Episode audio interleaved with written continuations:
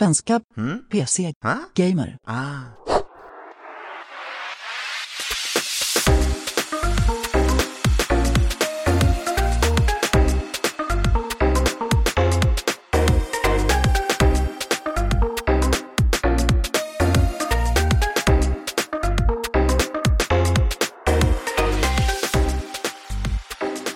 Det tjugonde avsnittet av Spelrum, en podcast av och med svenska PC-gamer, är här i era öron. Och det är precis lagom till att höstmörkret börjar bli allt mer dunkelt för var dag som går. Som är mörkret så kommer givetvis även skräcken. Eh, Så för att i förtid fira att eh, vi har alla helgonahelgen eh, runt kröken så tänkte vi snacka lite skräckspel i kvällens läskiga avsnitt. So spooky. Bra ton att gå in på.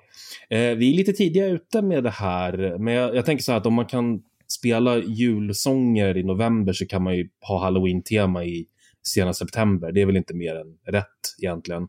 Men eftersom att det här kommer bli ett riktigt ruggigt avsnitt där vi kommer att prata skräckspel och eh, massa annat relaterat så har vi en extra stor panel.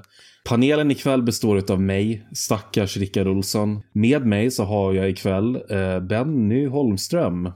So spooky. Och vi har Fredrik Eriksson. Vi har Jerry, a.k.a. Bob Fogselius. More like a Jill sandwich. Och sist men inte minst Thomas Pettersson. Hej hej. Känner ni er, eh, känner ni er skraja? Jag kände att jag citerade Resident Evil fel där, men eh, ja. Nej, Det Jill något- Sandwich är helt rätt.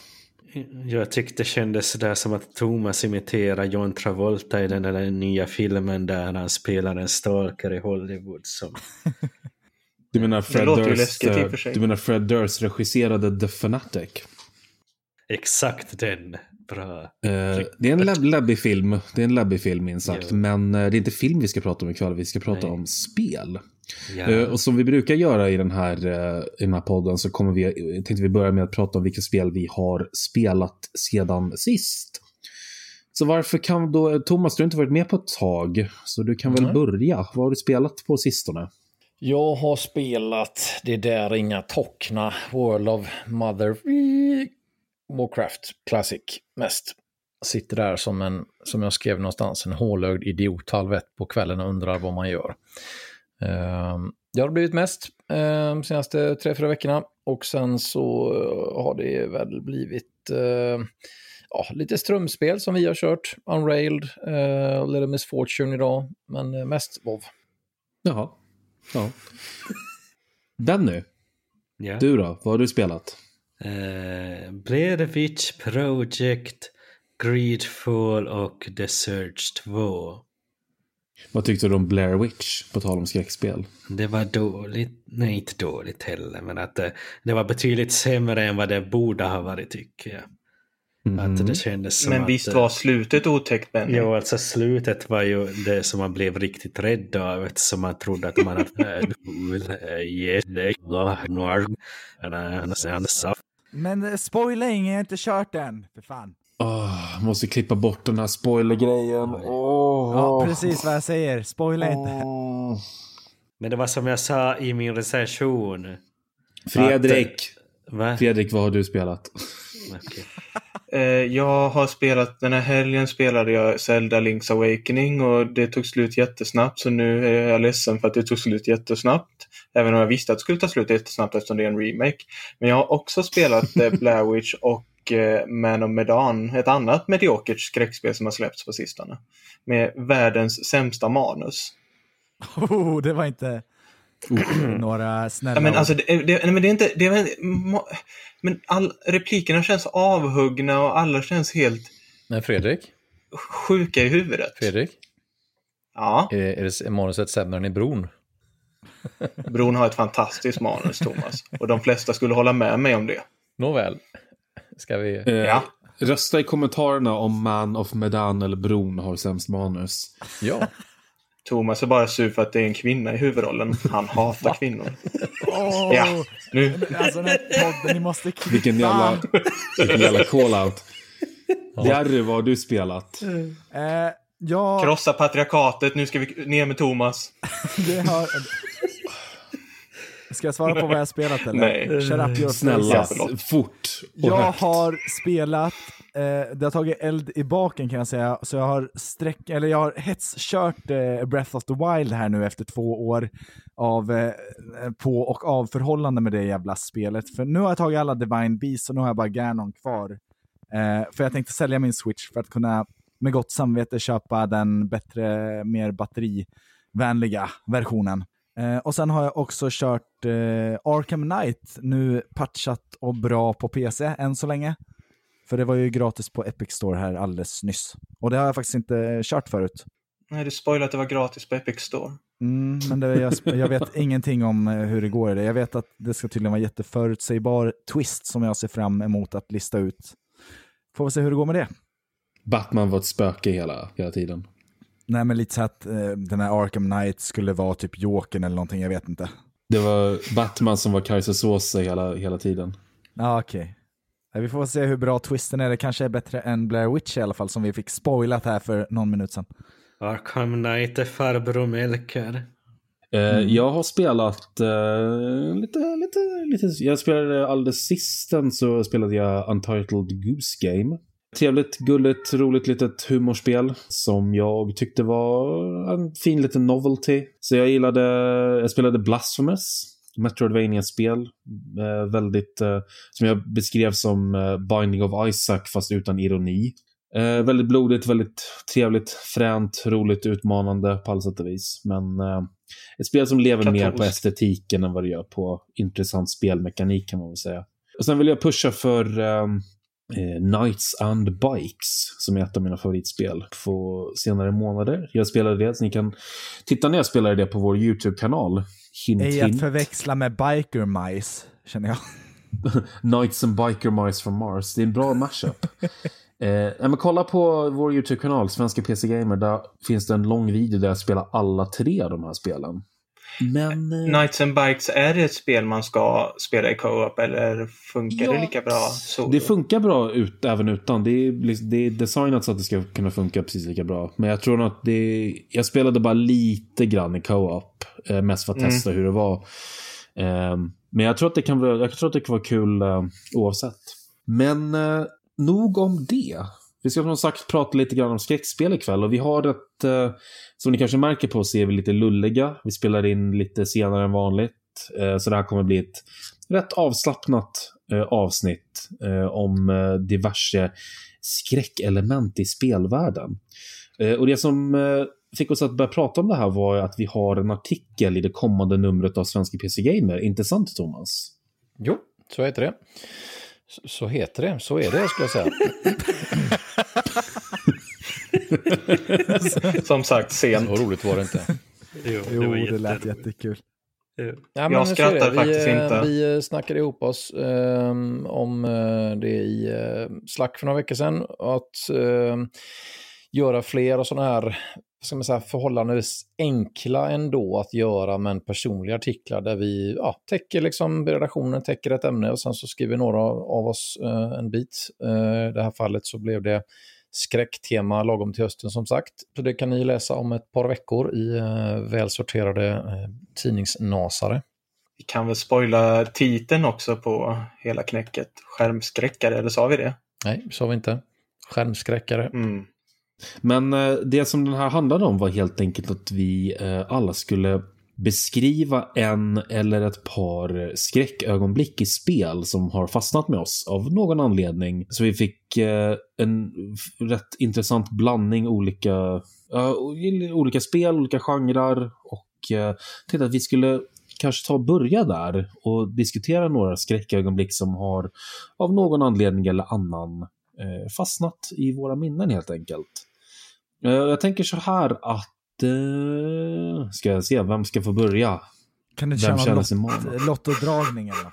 Nej, jag orkar inte. Jerry, du får börja, för du Bä- öppnade käften först. Ja, men då Då får Jerry alltid börja. kan jag säga så här. Fan vilken pik. Jag kan säga att eh, jag stod och tänkte, eller jag tänkte först ta något som jag redan hade skrivit i tidningen, men sen idag slog det mig att vad fan skrev jag inte det här för? Helt dumt nog, och nu är den på tryck och det finns ingenting att göra, men vi har ju en podd så jag kan dra det muntligt istället, så att jag kompletterar skräckartikeln med Resident Evil 4 när man möter motsågsmannen, alltså Dr. Salvador som Thomas tyckte var lite töntigt japansk-töntigt. att han Jag tyckte bara det var töntigt för att han trodde det var japanskt men det visade sig att Sen det visade det sig var vara västerländska amerikanskt. namn, så. Ja, men eh, i alla fall, så när han kommer där i byn, när man har klivit in i den här första byhålan i Resident Evil 4 och stängt in sig i huset och så kommer den här kattsinen med motsågssnubben som bara drar igång. Och det kommer fiender från alla håll och man rusar upp eh, och märker att fan, de slår in fönster med stegar och klättrar upp så man är helt instängd och så kommer den här jävla Dr. Salvador efter en. Alltså det är ren panik varje gång jag kör det. Vet du att eh, Dr. Salvador låses bara, eller han spånas bara om man går in i eh, just det huset. Jag vet, man kan vänta ut honom tills klockan ringer och alla går till bingo. En, av de bästa, en av de bästa spelcitaten någonsin. Yes. Nu vill jag att han ska heta Dr. Spawn istället. Var Jag skulle vilja att han skulle heta Dr. Ecuador, så när han spånar och kommer in så skriker han Ecuador! Han drar igång sin motorsåg. Thomas, jag tänkte exakt samma sak, bara att det ska vara låten ska ju, ska ju vara Precis. Salvador. Det skulle verkligen ta udden av hela den, eh, hans skrämseleffekt skulle man kunna säga. Men det där, det där är liksom väldigt eh, talande för vad jag blir rädd av i spel. Det är just den här känslan av att det ska, alltså man är jagad av någonting och instängd gärna Tappar kontrollen, liksom. Som eh, korrläsare av denna nämnda artikel så eh, om man inte tänkte på det innan så tänkte jag det definitivt på det när jag läste texterna av eh, alla kollegor att det var ju egentligen, och det är kanske inte konstigt för fem öre, men de sakerna som var synonyma eller gemensamma för alla var ju just det här att antingen så är man ju en sucker för kanske klassiska jump scares, men ännu vanligare var just det här eh, bli jagad-temat. Det var Mm. en, det som en löpande tråd genom hela knäcket egentligen, att det var nästan alla eh, som pratade liksom om just det här med att känna sig utsatt eller liksom inte ha riktigt koll på saker och ting. Liksom. Så att det är uppenbarligen eh, läskigt just det här med liksom att inte riktigt veta. Inte så Ja, men konstigt, men, eh, det är ändå en, en tydlig röd tråd. För jag, jag känner precis samma eh, stresskänsla av både mm, Alien Isolation och typ The Forest när man möter en massa mutanter och eh, framför, eh, nu senast Resident Evil 2 Remake när Tyrant väl kliver in i polishuset och börjar jaga en. På tal om The Forest, alltså jag och Jerry spelade ju det ett litet tag sedan. Då fick jag verkligen panik för jag, jag var helt, fattade ingenting. Jerry skulle lära mig allt han kunde om skogen. Mm. Och så fick han telefonsamtal och började prata och samtidigt kom det massvis med mutanter runt och bara Jerry sluta prata i telefon. Jag sprang och sprang genom skogen och Jerry dog. Och, jag tror ja. jag, jag hade Nej. hunnit nämna att du måste göra en blåbärspåse, typ. Ja, men det hjälpte mig konstigt nog inte just där mot alla mutanter. Men nåväl. Mm. Det måste man ha i The Forest för att överleva på långa utflykter. Så man gör en blåbärspåse, man plockar inte blåbär i en påse. Jo, jo, man lägger, alltså man gör först en påse som man tillverkar och sen så plockar man blåbär och eh, alltså eh, stashar det till sina... Det kanske vi kan eh, tala om en annan gång. Nej men det var fan, The Forest också skräck ju. Där är också så här, just den här känslan Ja, av faktiskt. att man håller på att dö hela tiden. Det är läskigt. Jag tror, inte att, jag tror inte vi måste förklara receptet. Man gör en påse och lägger blåbär i det. Som i större detalj än så. Ja. Nej, Men, eh, men, vi kan droppa det. men Resident Evil är fyra i det du säger. Alltså det, det är klassiker. Och det var ju där som Resident Evil gick över mer Och- i eh, actionbaserad Exakt. skräck. Men, men det har... Alltså folk säger att det är ett actionspel, men jag står fast vid att det är fan skräck just tack vare sådana här ögonblick. Det och de här eh, regenerators som kommer senare i spelet. De eh, visar gud, att det fortfarande är äckelpäckel med Resident Evil. Mm. ja, det kan man lugnt säga. Jo, den där lilla pojken var ganska äcklig, han tyckte. Ja, han den där 12-åringen som är typ 100. Eh, Baltasar heter han inte, men han heter eh, inte Salazar. Salvador, utan han heter Salazar. Salazar. Heter Ja. Professor Baltasar börjar jag tänka på när jag träffar honom. Nåväl. Jag skulle vilja göra en eh, version av eh, Professor Baltasar-temat, men eh, med Salazar istället. Sal. Modda in, Sal- modda in. Professor Baltasar. Sal- Sal- Salazar. Salazar! Salazar. Thomas, det är intressant att höra vad du skulle säga här. Ja, Ehm, det var ju en, en lämplig slump eftersom jag eh, tror inte att någon av er, i alla fall inte flera av er, vet vad jag skrev i min text. Och vad skrev jag om? Jo, jag skrev om Resident Evil 4. Jag, om man går tillbaka till artikeln som ju mångt och mycket är samma sak som just de här ögonblicken, så för mig så kan jag börja med att säga kanske som, som eh, lite kontext att jag eh, är inte särskilt förtjust i skräckspel. Jag tycker ofta att de är ganska dåliga. Ja, det har du nämnt Ehm, i tidigare avsnitt till och med. Ja, det Jag stämmer nog. det. Nej, men jag, jag, jag, det känns som en av de genrerna där det märks tydligast, där kvalitet eller avsaknad av det märks tydligast. Du kan göra liksom ett habilt actionspel, men ofta så blir skräckspel antingen riktigt bra eller faller pladatt, eh, faller pl pladask eller platt, tycker jag. Och det känns på något sätt som att just den genren, liksom, så verkshöjden i eh, spelskräck ofta är rätt mjä, sådär. Men för mig så, så eh, finns det ju några ögonblick så som jag skulle liksom kunna nämna som är eh, så här klassiska liksom Resident Evil-hunden i fönstret och det är, Eh, det är när man går in i ett ventilationsrum i hotellet i eh, Vampire the Masquerade Bloodlines och tittar till höger och då mellan två ventilationsrör så ser man då en underkropp av en man som håller en yxa. Mycket The Shining hommage där kan jag tänka mig. Och så sen när man då ser tillbaka kameran och går runt eh, bara liksom kröken här på, på rören för, och så är den personen borta. Eh, den tyckte jag var, minns jag väldigt tydligt som väldigt effektiv. Eh, samma sak när jag spelade, tror jag för första gången på en eh, PC Gamer demoskiva till första banan och sånt där i Fear. Och man klättrar ner för en stege och precis när man klättrar ner stegen och ska liksom börja springa till vänster, där står Alma då.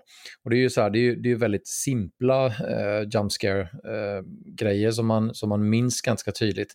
Och sen har jag ju den här jakten i eh, Dark Corners of the Earth, eh, Cthulhu-spelet, som ju är bland de läskigare passagerna jag har spelat, som jag tyckte var, som kändes genuint bra. Man verkligen känner sig fullständigt panikslagen när man står och fepplar med Mm. dörrarna och ska öppna där. Fredrik vet jag, jag känner precis samma sak. Lyckades du förresten spela färdigt det spelet? Jag lyckades Nej, aldrig jag restade ju det för gamer och hade ju bråttom som tusan och det var ju, release var ju det skitbuggigt så att eh, Mm. jag kom inte särskilt långt inför den recensionen. det spelet är Eh, verkligen, det, det, det, Ja. det pikar väldigt, väldigt tidigt. Det pikar ju där, typ en timme in. Jag fastnade på ett ställe där det, där det var monster man skulle ha ihjäl, men för mig syntes inte de. Så det var helt omöjligt. Men när man bara avrundar så, så, så sa jag väl sådär att ja, det är ett gäng sådana ögonblick som är väldigt, förutom jakten där, den är ju lite mer en, en längre sekvens, men de övriga första där jag nämnde, det är ju väldigt, väldigt korta. Antingen jump scares eller liksom bara en väldigt liksom så här snabb isande stämning. Hela det hotellet där i Bloodlines till exempel är ju ganska läskigt. Men annars så kanske jag avvek lite, lite ifrån liksom själva temat och valde att fokusera just på, på Resident Evil 4, eh, inte så mycket som ett ögonblick, utan när någon säger skräck eller skräckspel, vad som för mig är liksom det jag tänker på eller är synonymt med det, så är det Resident Evil 4. Jag gillar att du, du var in charge av den här artikeln, pitchade den och så var det du som vek av från temat. Ja, fast det var ett ganska vagt tema. Vi hade, vi hade varit lite sådär, det var flera som skrev om liksom, eh, spel, inte bara ögonblick. Men jag kom faktiskt att tänka på det först efteråt om man ska vara helt uppriktig. Men eh, med, alltså just med Resi 4 så, så är ju grejen att jag, eh, för det första tycker jag det var ett snorbra spel. Eh, det var till och med så att den riktigt kacka PC-portningen, eh, att det till och med var ett bra spel även, eh, även efter den. Men alltså snilledraget att frångå de här mestadels sterila forskningslabben innan och lite mer Mm. clean old school-skräck som var liksom ren och, och tvätta på något sätt och sen gå in i den här spanska bergsbyn med skitna bönder och, och liksom skärer och, och skit under naglarna så att just att den grejen gjorde det så jäkla äckligt att det här var ju vanliga människor. Att det, jag tyckte att den liksom, de, de grejerna att göra de här smutsiga bönderna liksom i den här bergsbyn var ju, ja det var riktigt bra alltså. Ja, det, det kändes riktigt så sunkigt allting i hela den Ja, här. men det- jag, jag skrev någonting om just att det här liksom grågröna filtret som ligger liksom över hela spelet som någon slags... Det så känns här- sjukligt. Man, Ja, det, ja, all, allting känns... Smutsigt liksom. Det känns smutsigt på ett, på ett krypande sätt. Det är Man går liksom in i bra. ett skjul och ser en av eh, deras egna upphackad med en yxa bara så här som en liten detalj. Att hon, eh, hon sitter fast med eh, en yxa rakt i facet i väggen. Ja, ja Och det är visst, liksom, visst. Hela spelet är liksom proppat av sådana detaljer. Så här, man kan kolla ner i en barrel och bara ah, det looks disgusting står det då. Och, så här, och man kollar på gamla tavlor som är så här creepy på slott och grejer.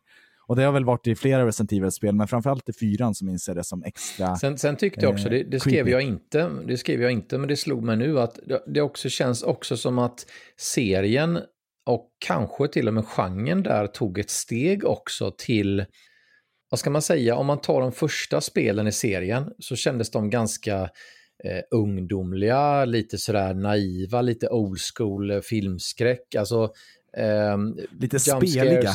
Ja, precis. Ga- ganska lite, lite mer sådär liksom amatörmässiga, alltså bra spel, men, men medan fyran kändes mycket mer vuxet, mycket tyngre, smutsigare och därmed också mycket mer obehagligt.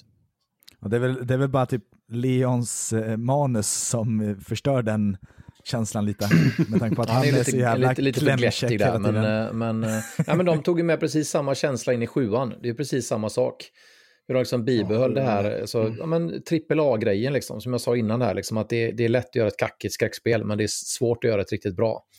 Och det tycker jag att fyra, fyran var. Eh, och det var Ja, det alltså ganska fyran tidigt. står väl till grund för typ resten av eh, tredjepersonsskjutare med så här snett över axeln och eh, typ, Ja, verkligen. framförallt Last of Us som Mm. är typ så här samma realismkänsla eller vad Ja, man men nog, eh, nog om. Nog om detta. Så tycker jag. Benny, vad skrev du om? Eh, jag gjorde lite samma sak som Thomas att jag skrev inte om ett specifikt ögonblick i tidningsartikeln, men jag kan säga det specifika ögonblicket jag skulle ha skrivit om om jag skulle ha skrivit om ögonblick för Unforgiving a Northern Hymn.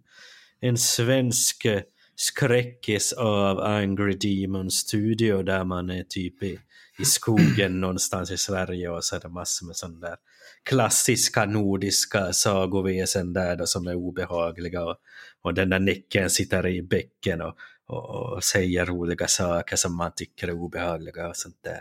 Det specifika ögonblicket jag tänkt på så är en sekvens i det spelet där man är inlåst i en sorts arena och så måste man hitta tre olika noter som man ska spela för att öppna en port för man har Eh, jävla PTSD till Tyrant i Resident Evil 2.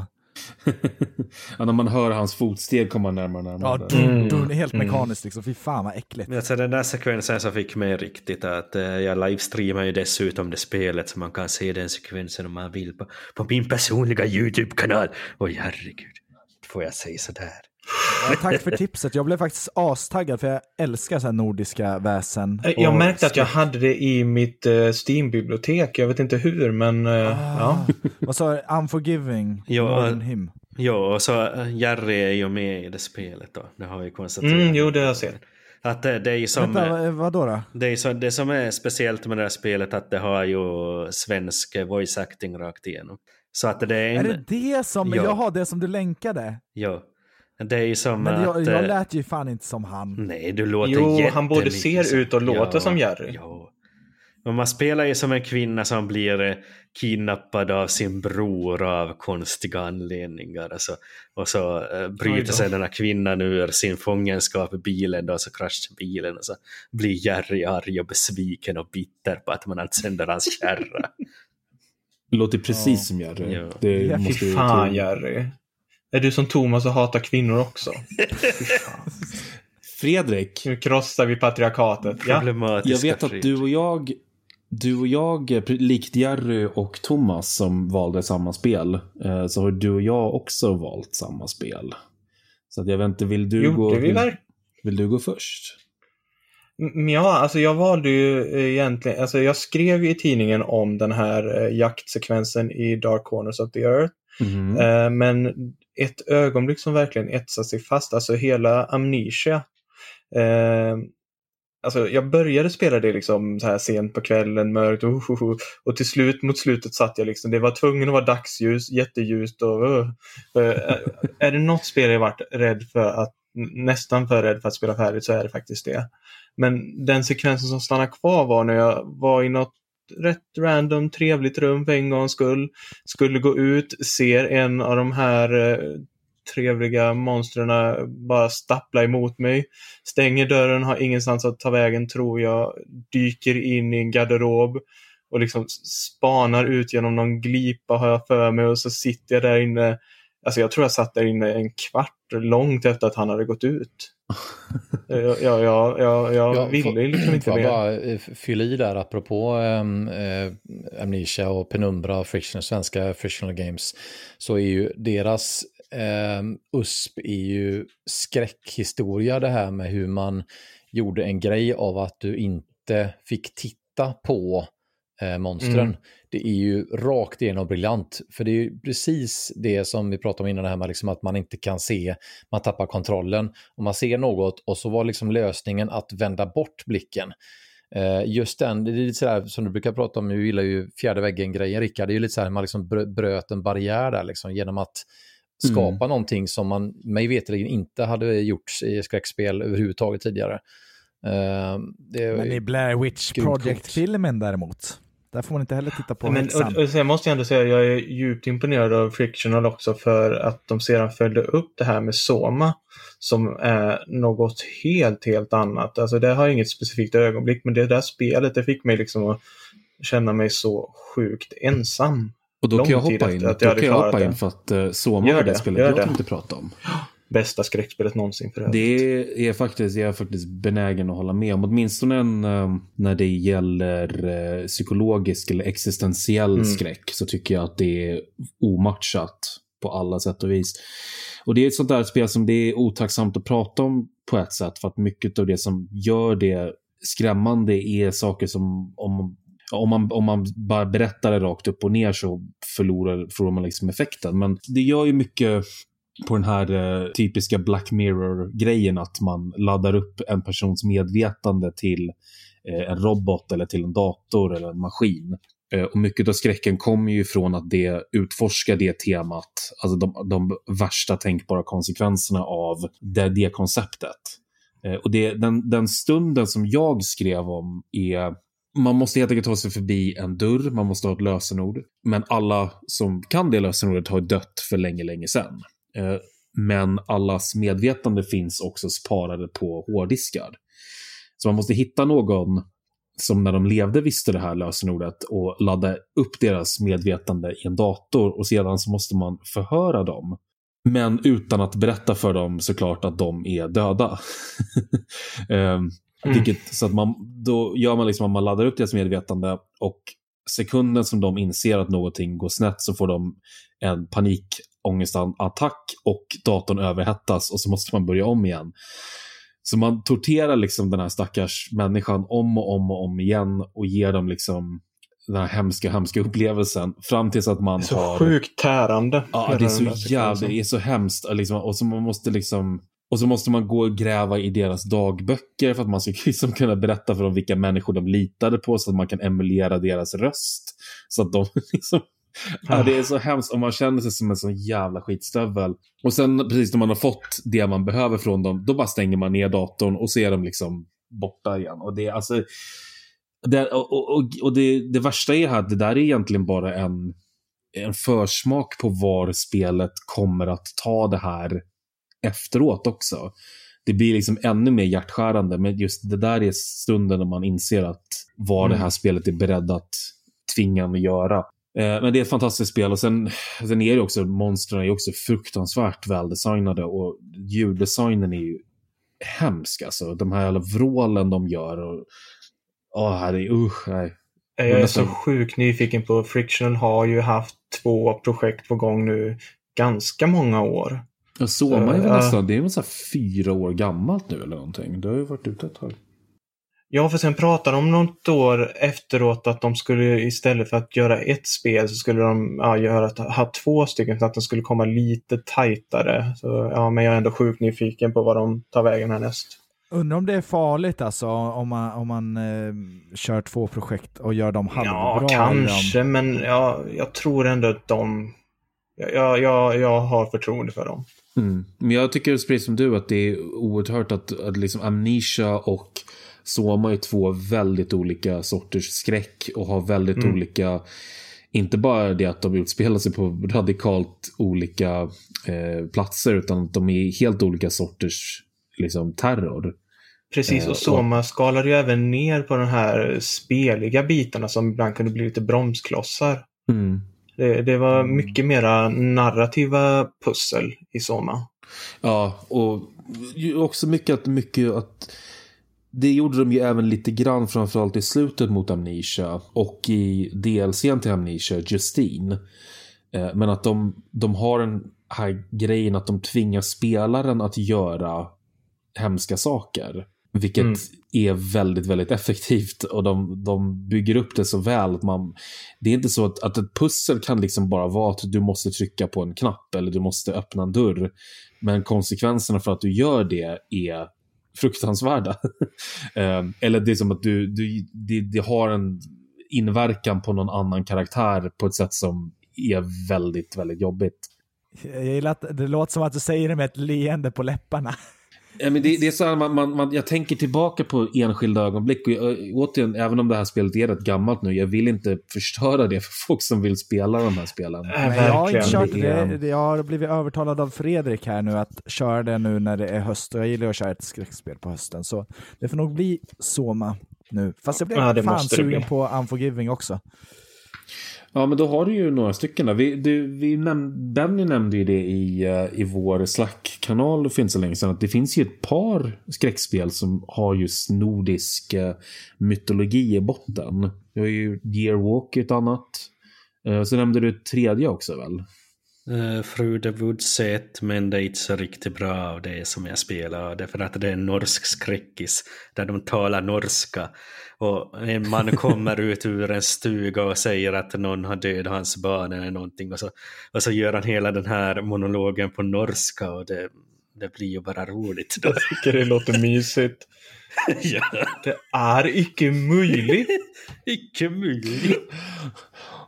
Det var de myrdare i skogen då. Det var det. Det myrdare.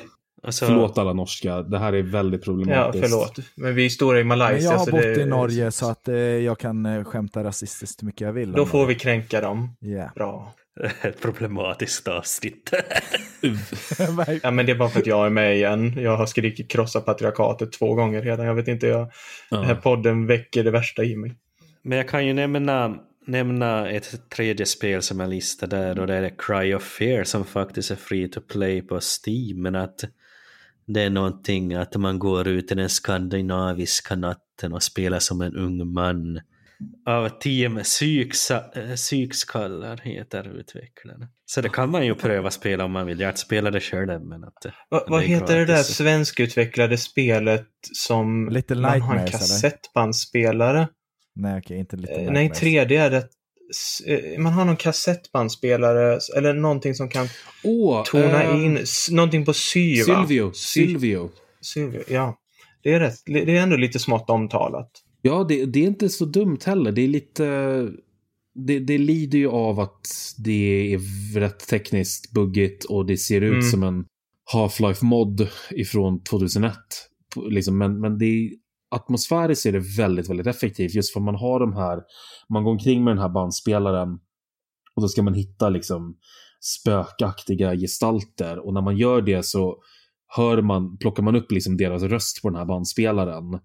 Och så måste man mixtra med ljudet så man hör vad de säger. Eh, och ibland så säger de saker som man kanske inte vill höra.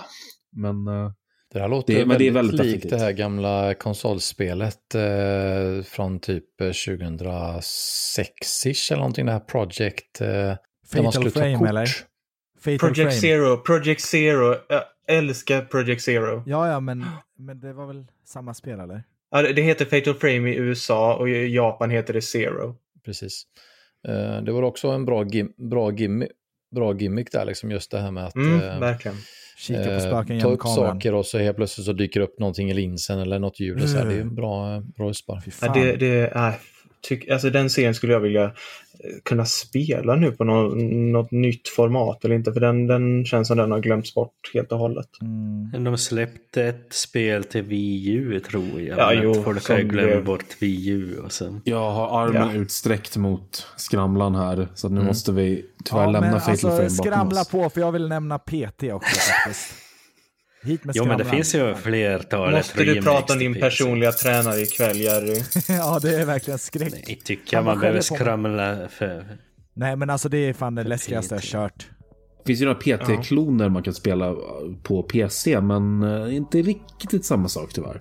Jag tyckte mest svallvågorna var otäcka efter PT när de la ner Silent Hills. det, det alltså, var, det var hade ju verkligen otäckt på riktigt. Toppen, toppen tror jag.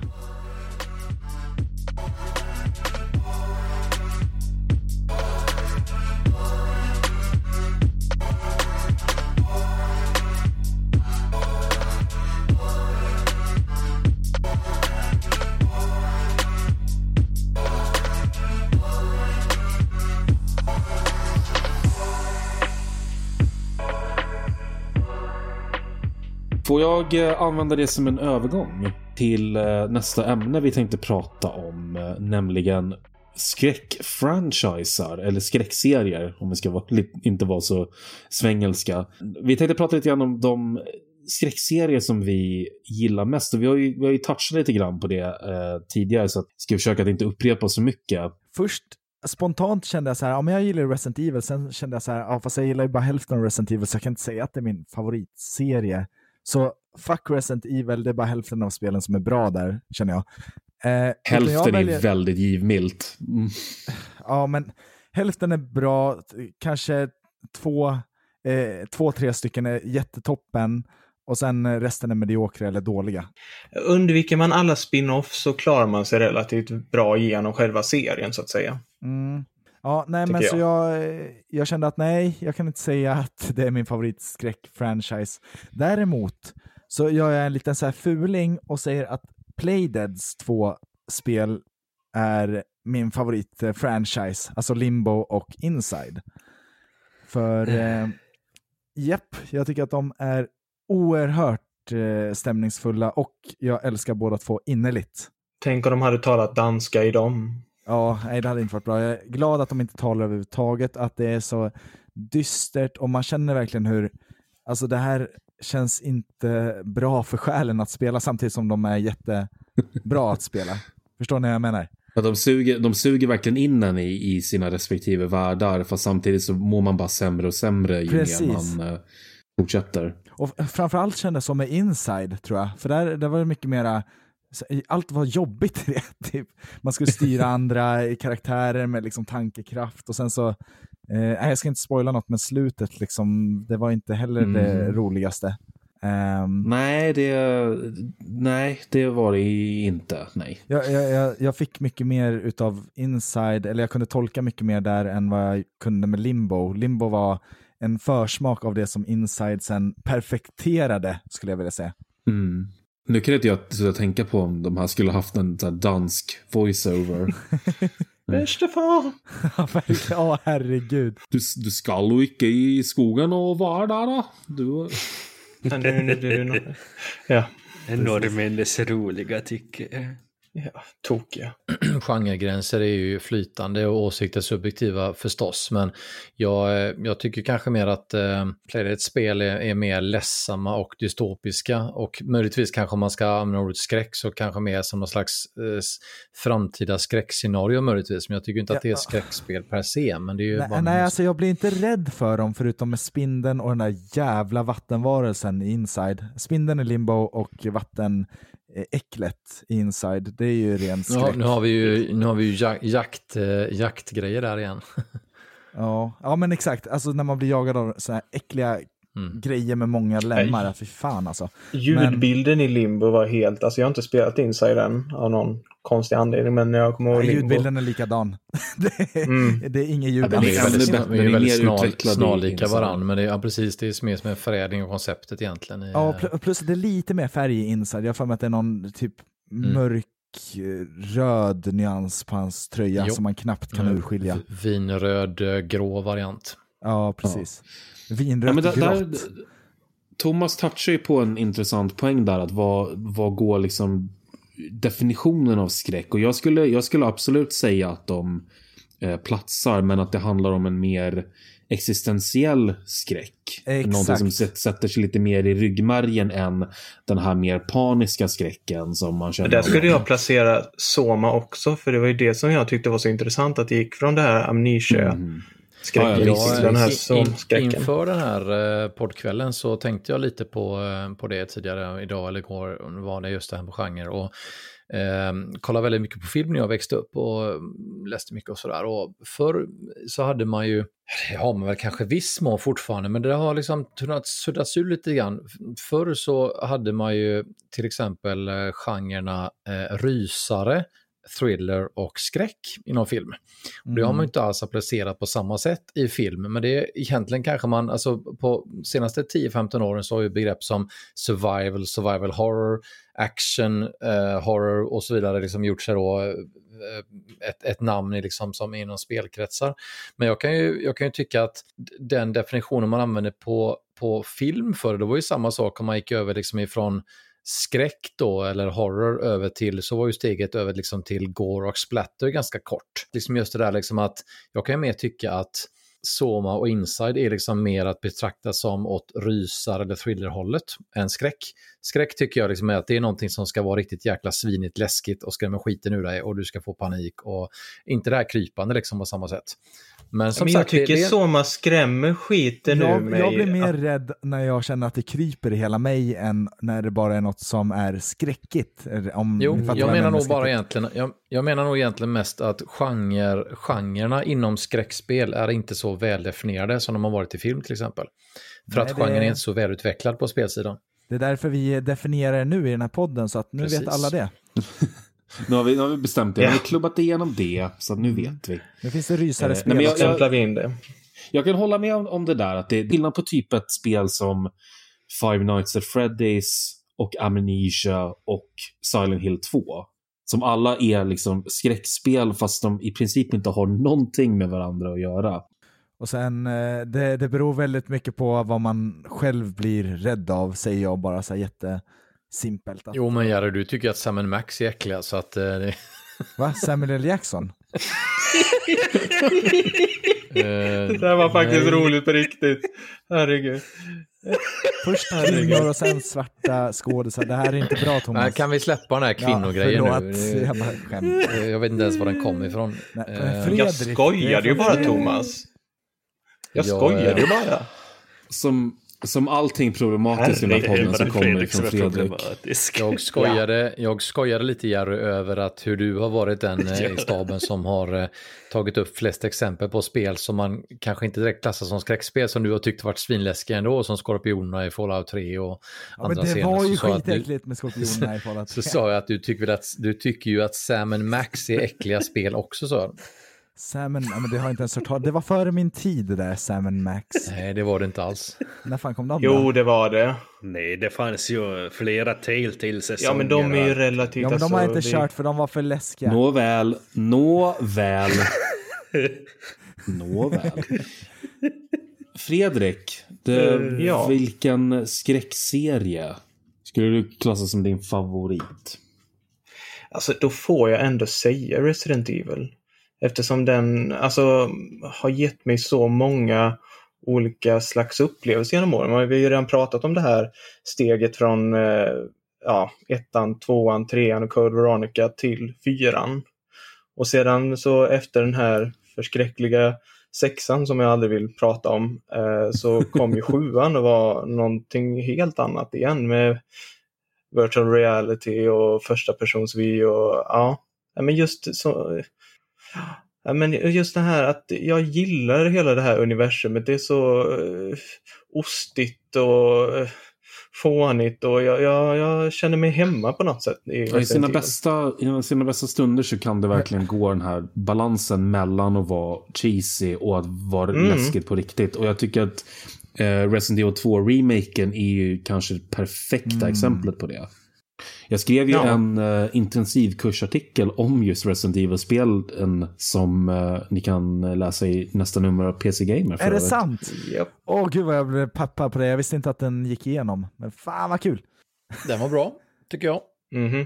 Ja, men det funkar ju också med, alltså att göra en intensivkurs om en spelserie kan ju bli jättekonstigt eftersom uppföljare ofta ser väldigt likadana ut. Men i, i Resident Evil-fallet så är det ju verkligen inte Nej, så. de, eh, det är väldigt tvära kastar. Det, är- det är det absolut.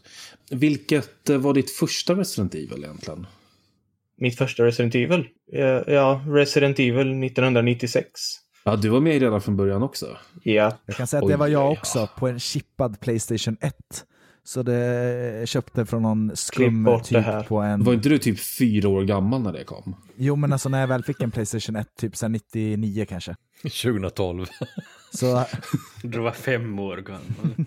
nej men jag och brorsan, jag, kommer, åh, det, jag minns det så väl, vi testade ju Playstation hos någon kom, konsolskramla förresten, men det skiter jag i för nu är det Resident Evil.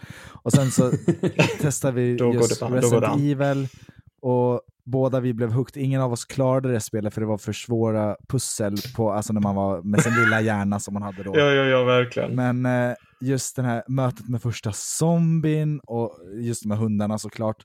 Men jag tror att fan, första zombien var ändå värre för mig. Ja, det tycker jag absolut. Jag, jag, eh, det, det, den eh, sekvensen stannade med mig mycket När längre än han tittar upp gjorde. där liksom med sitt vita bleka huvud liksom och vrider på huvudet och så ser man hur han har Den är verkligen obehaglig just den där första. Ja, creepy Det finns ju en, en sekvens i det spelet som kommer lite senare som jag också, det, som jag verkligen, uh, det förstörde mig. Det var, det är lite Garderoben. mindre känt, men ja, garderoben också, när en zombie hoppar ur garderoben. Men det är när man är i källaren. Och så helt plötsligt så klipper det till en zombies perspektiv. När de går Mm. emot dörren man just kom Trappan ner. Trappan Det- ner där, ja. Mm. Och, och för att, just för att det, det bröt liksom spelets regler att zombies följer inte efter den in i rum. Och så helt plötsligt så gjorde den det. Sen Mm. gör ju inte de det i något annat tillfälle i spelet. Nej, men just där- Det, det liksom, ja, men det, det var, då hade man liksom spelat precis lagom länge för att man skulle tänka att ja, men nu är det ingen zombie här, då är jag säker. Och helt plötsligt så, så säger spelet till en att ah, ah, bli inte bekväm nu. Och det, det tyckte jag var väldigt effektivt. På, på tal om källaren så gillar jag även, eh, eller jag gillar, jag tyckte det var äckligt med de här hajarna som kom. Ja, just det. Oh, Ja, det tyckte man. Alltså, särskilt när jag var alltså 96 och då var jag eh, 13 år. Alltså, just eh, hajarna och jag tyckte även ormen var skitobehaglig. för jag liksom, eh, när, jag spelade, när jag spelade om det så gick jag och spände mig för när ormen skulle komma. För jag, var, jag ville liksom springa helt rätt så jag kunde springa in i rummet och springa ut i rummet oskadd. För jag, jag var liksom, ja. Ja men just här jävla predator-djur är ju obehagliga. Det, jag har någonting mot krokodiler i spel också, det tycker jag alltid är creepy. Ja, det var i Så. tvåan var det en jättekrokodil. Yes, till och med det, fastän det var Crash Bandicoot. Det är liksom Crash Bandicoot-vyn, att man ser framför karaktärerna springer mot kameran och så kommer den bakom. Så här. Mm. Men jag tycker det är skitäckligt. Och framförallt är det äckligt när man bara ser den som hastigast i bakgrunden. Precis som i den här filmen Crawl, när man, innan man får se dem hela tiden. När man bara ser första liksom, skuggan av krokodilen där i bakgrunden som bara kryper och det är uh, obehagligt. Men, men förmodligen det mest otäcka Resident Evil-monstret jag vet så är det, och det här får vi ta konsolskramlan igen, men för Code Veronica finns tydligen inte till PC. Nej, det jag gör inte det, av tyvärr. Av någon Tyvärr. konstig anledning. Men Nosferatu där, alltså just hela bakgrundshistorien kring honom och hela hans uppsyn med den här eh, binden för ögonen och bakbundna händer och, nej, och Men de bygger upp nog- honom så länge också. Det är Mm, mm, mm, jättemånga precis. gånger som man bara hör hans ylande i, liksom Ja. fjärran. Usch. Och sen, och sen ska man liksom skjuta på honom med något så här eh, snipergevär och försöka hålla stadiga händer och ja, nej. Jag måste slå ett slag Mm. för de här jävla lickersarna också, för de är ju klassiska Resident Evil-monster. Mm, ja, Mm. oh ja. tåliga som satan och kryper överallt på väggar och tak och har eh, räckvidd med sin jävla tunga och sådär. Så där, nej, de är äckliga. Eh, Benny, du har inte alls så mycket att säga om Resident Evil. Vad har du, vad har du för Jo, serie? nu har jag att säga om Resident Evil, men då sitter vi och talar om det i en timme till. så jag tycker det är bäst att vi går vidare. Ja, då, då, får du, då får du ta oss Ja. vidare till nästa. Eh, Min favoritserie så har jag faktiskt valt Amnesia för att jag tycker att Amnesia Am- Machine for Pigs är väldigt underskattat. Mm. Att folk talar ju sig hesa om uh, The Dark Descent heter det visst första spelet. Mhm. Eh, Precis hela tiden som det här som Thomas sa redan att man inte får se på monstren och hela den grejen. Att det var ju ett verkligt stilbildande spel det, det första Amnesia. Men att jag tycker att A Machine for Pigs eh, som utvecklades av Chinese Room som gjorde eh, det resten tror jag. Tidigare. Esther och Everybody's Gone to the Rapture. Ja, så att eh, det spelet så känns som eh, mm, skräckspelens motsvarighet till Bioshock tycker jag. För att det är som jättebra på att etablera plats och hela den här lilla staden som eh, spelet äger rum i och sånt där. Att det är inte alls lika skrämmande som första Amnesia men att jag tycker ändå det har en väldigt stark egen identitet med hela den här staden och berättelsen där i. Och Känns det så här mer trovärdigt kanske? Ja, alltså handlingen är mycket bättre tycker jag i Machine for Pigs, men det är inte lika skrämmande som... Men, den Som har, första men de, de satsar på lite mer, eh, lite större, eh, vad ska man säga? Set Eh, pieces kanske? Ja, precis. Att det är, Amnesia är väldigt litet. Det är, liksom, det är ett slott och det har Ja. liksom två, tre personer som är inblandade i handlingen. Och de Jag kommer jag kommer inte ens grann. ihåg handlingen där faktiskt. Den kändes inte så, verkligen inte som det primära. Men kan man... Men det är eh, som ett helt samhälle det handlar om i A Machine for Pigs så får man veta olika vad folk jobbar med där och så går in i olika industrier och Mm. hela den faderullen. Precis som en Bioshock. Jag har inte kört något av de här kan jag då erkänna, eller jag har testat dem lite, men, eh, eller inte Machine for Pigs, men det första som jag inte vågar köra klart såklart. Men eh, eh, kan man säga att tvåan känns mer levande än första då, eller?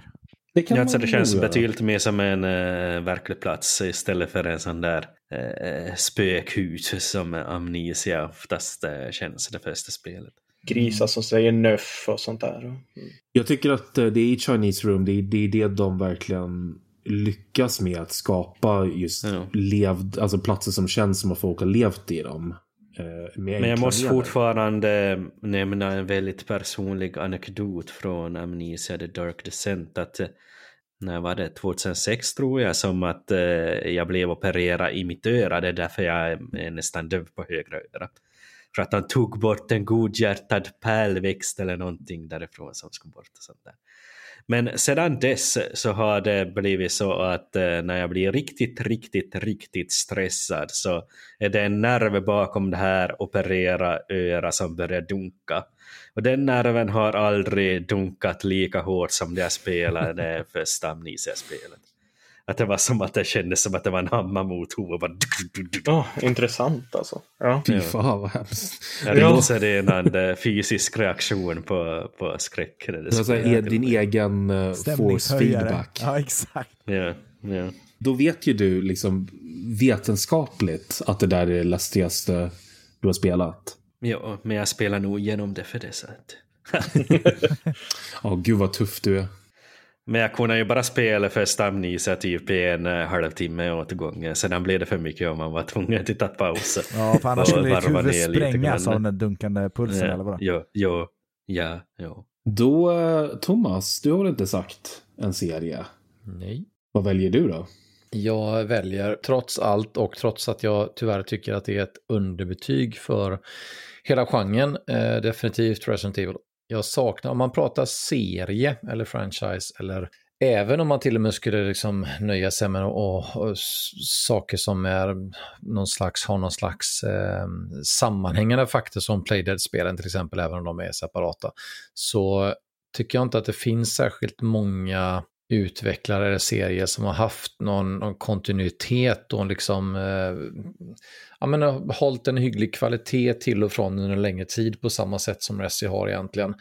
Eh, visst, det har spretat och det har varit en del lågvattenmärken och det har varit lite ostigt och det har hej och hå. Men eh, om man ska se tillbaka till de skräckspel jag har spelat under en längre tid som har gett mig eh, något eh, i flera spel så är det definitivt dem. Jag skulle också vilja framhålla eh, Penumbra och eh, Amnesia och sedermera Zuma då. Ehm, om man, även om man ser dem som separata så är Penumbra och Amnesia har ju mycket gemensamt, flera av dem. Men ehm, jag tycker man kan, man, man kan lyfta dem också, absolut. Men ehm, nej, jag, jag, jag tycker sam, samtidigt som sagt att det är, liksom, det är ett underbetyg om man eh, hoppar tillbaka. Liksom, att ja, men, jag har spelat spel från och till i 40 år liksom, och det finns liksom inte mer än knappt ens en handfull skräckserier som har överlevt mer än ett par decennium som håller en hyfsad kvalitet. Det tycker jag är tråkigt i sig, men eh, jag tycker definitivt att Resi toppar eh, min lista i alla fall. Jag tror att en anledning till att du inte har så många långlivade skräckserier i spel är för att skräckpass är, bygger ju så mycket på det okända, det främmande. Såklart. Om du är liksom bekant med någonting så slutar det ju att skrämma efter ett tag. Och framför allt tror jag i spel eftersom att det är så mekaniskt. Liksom, att det är, så att jag tror att om man, det är därför serier som Resident Evil har varit tvungen att åter, eh, men, återuppfinna sig själv med jämna mellanrum för att mm. det ska överleva. Det, var ju det, det är ju det som problemet med eh, och nu, nu fasar jag över till mig, mitt eget val här. Men det var ju det problemet med, eh, med Silent Hill-serien som hade fyra spel som jag skulle klassa som Uh, Okej, okay, ett spel som är kanske det bästa spelet som någonsin har gjorts. Följd och två mästerverk och ett spel som är ett, ja, nästan men räckte inte hela vägen. Och sedan har du liksom ett halvt dussin uppföljare till dem som bara upprepar samma formel om och om igen och det blir bara sämre och sämre och sämre. Det här känns som Dead Space också.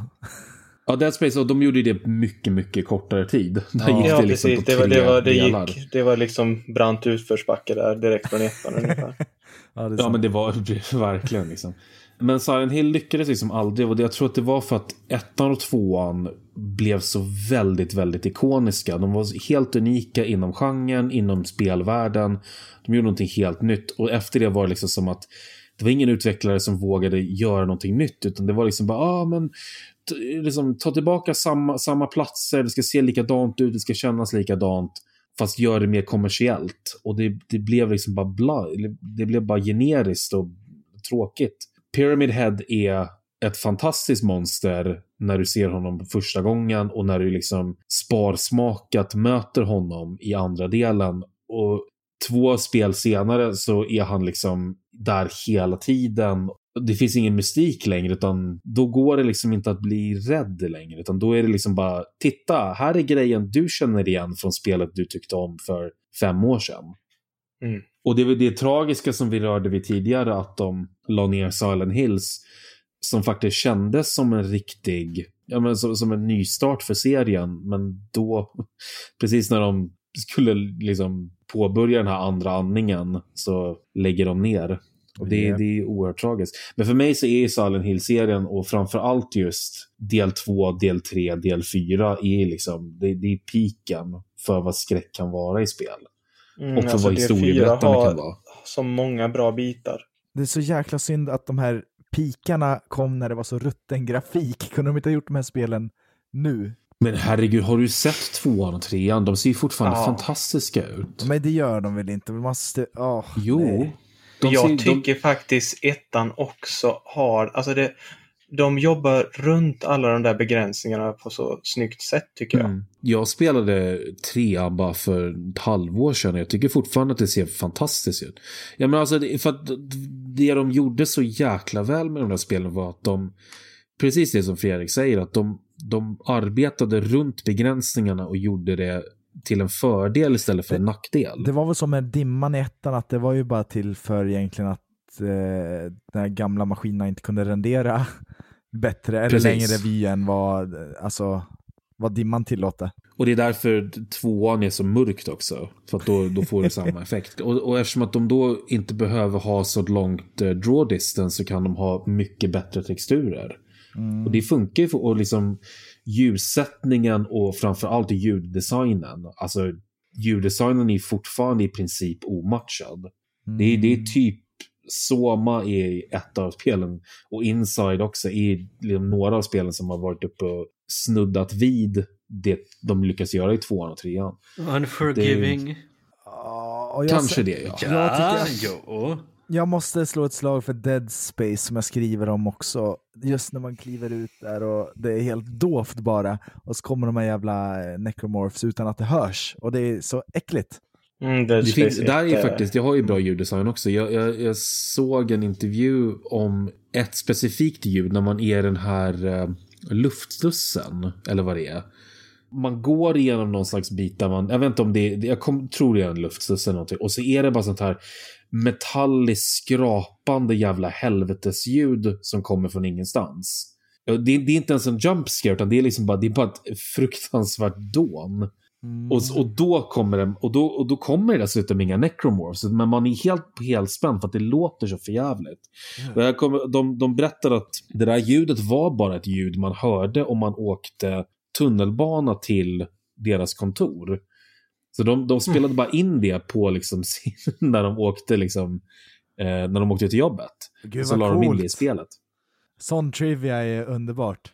Ja, men man är lite uppfinningsrik helt enkelt. Ja, det, men, det, alltså, tycker de, har de bästa... upp, de har ju liksom reagerat på det under vägen till jobbet och tänkt att ah, men det här är så jävla creepy. Eller det, det, någonting Ja. har liksom satts igång i dem och så har de tagit det till sitt spel. Det är ju hur coolt som helst. Ja. Men det är liksom den här detaljkänslan. Och jag tror att det är det som är så viktigt i skräckspel. Och det är det som många missar. Att man tittar på sådana här rätt kackiga skräckspel. Framförallt som kom i svallvågorna efter Amnesia. Är att de tänker att ah, men det räcker med att vi har bara ett mörkt hus. Och sen är det någonting läskigt som jagar en. Och visst, det, det kan ju få igång liksom hjärtat att det, man börjar pumpa. Men att det, det är inte läskigt på samma sätt som Det är bara billiga scares, känner jag. Ja, och det, och det är det som jag tror att Thomas pratade om lite grann tidigare. Att det är så lätt att göra dåliga skräckspel. Det, det, är liksom, det är så väldigt, väldigt lätt att bara ja, men slänga ihop så här, ja, men nu är Five Nights at Freddy's populärt. Då gör jag ett eget version som är identiskt med Five Nights at Freddy's, men jag designar ett eget monster. Det är så himla, himla enkelt. Men att verkligen göra någonting som, som stannar med en, som liksom sitter i, i ryggmärgen, det är nästan, det är ta mig fan omöjligt nästan. Och verkligen, man måste liksom uppnå en sån jävla stor nivå då. Mm. Och jag tror att det kanske är därför som det känns som att det finns rätt få riktigt, riktigt mästerliga skräckspel. Även om jag inte är riktigt lika nere på genren som, eh, som Thomas är. Vi är sådana skräckkonnässörer känner jag här. Vi kan allt om Nej, skräck. nej, det vet jag inte. Eh, nej, jag, eh, nej jag, just den här eh, cash-in-grejen, det är absolut, alltså det känns ju som att eh, 75% av, av skräckspelsgenren är ungefär som eh, actionfilmer var i mittslut 80-tal. Liksom. Filmer på en timme och 29 minuter med regisserad av eh, Cannibal Productions av Men of Golan ungefär. Det är på den nivån. Googla det kids om ni inte har koll. Ehm, Det finns en bra dokumentär om just, just, just, ja, fantastiskt. Just den här, eh, det här liksom utspottandet av eh, vad man tror är någonting, alltså en, en snabb cash-in på några enkla jump scares. Liksom. Det finns ju ingen annan gen- genre, ja, möjligtvis action undantaget, som har så många spel som är subpar. Alltså det är tyvärr. Men är det inte likadant med skräckfilmsgenren egentligen? Och den är rätt, den är rätt, den är rätt, den är rätt tunn också, Ja, absolut. men den har ju blivit på Mm. nytt född nu, Ja, men jag bara tycker det är 2010-talet. lika lätt att dra Det paralleller mellan massa dem. bra skit nu på senare år. Framförallt The Witch. Jo, men taket för att, taket för att göra en skräckfilm är mycket, mycket lägre än att göra typ en heistrulle eller någonting. För att, för att om göra en skräckfilm, då måste du ha lite blod du kan smeta på någon och så låtsas de vara zombie och så har du liksom lite, ja men du behöver lite fake blod från Buttericks. Så kan du göra en, liksom en fungerande skräckfilm, typ. Men om du ska göra en, liksom en bra, ett bra drama, då måste du skriva bra dialog och ha en intressant liksom, handling. Men Men det är väl liksom Och- eller som... som det som jag tycker att det är det som kreatören missar liksom överlag, även om det kan låta lite så här prätt att säga så, så någonstans så känns det som att det spelar nästan ingen roll vad du gör, oavsett liksom om du satsar på en trippel A-grej med, med målet att, att få tio Oscarsnomineringar liksom, eller göra en indiefilm eller indiespel, så har du liksom ingen, in, ingen bra pitch, idé, USP eller kärlek till någonting liksom, så blir det ju inte bra oavsett. Jag menar, första Paranormal Activity till exempel, liksom, hur, många, hur mycket kostar den att göra? Liksom? Inte ett skit och den var skitbra för det. Problemet är när man ska skitbra, göra en franchise alla som man ska casha in på uppföljare. Man gör första Sen kom delen Paranormal med Activity jättemycket 2, kärlek 3, och sen 4, kommer resten 5. som bara pumpas ut. För att nu har vi ett namn här så nu ska vi bara ta alla de här som gillade det första och locka tillbaka dem med nästa del. Fastän det Jo, görs Dead bara av en liksom. studio. Ja, exakt. Ja, Dead Space väl, Jo. ja, fast där var det EA. Nu måste vi göra mer action på action. Och, Mm. Ja, men där, där gjorde de ju problem. Där gjorde de ju misstaget att de trodde att de skulle kunna ta en rätt atmosfärisk skräckupplevelse och göra det till en blockbuster actionupplevelse. mm, Och det går ju inte. Då blir liksom skräckfans tycker att det är tråkigt att de, det inte är lika läskigt och actionfans vill ju inte ha ett spel som är halvskräck. Men, men liksom. det där låter lite som EA när de typ tar en studio och sätter dem på ett spel som de absolut inte har någon aning om hur de ska utveckla. Utan de... Eh, sig till Games- Visual Games för att göra hardline. Lite så, eller eh, fan eh, Bioware som är så himla bra på det här med manus och enspelarrollspel på att göra ett live service-spel. Hmm. Alla har ju lämnat Bioware nu. och- Eller Ja, alla och alla, men ja, många av de där tunga namnen. Mm. Men idag talar vi om Men, skräckspel. Ja, men, Men, det är ju eh, skräck... Eh, vad heter det? Skräckspelbranschen. Scenario. ja, exakt. Det här är mer ett skräck i, i, liksom i ett makroperspektiv i branschen. Kan man säga. Det är otäckt på riktigt alltså.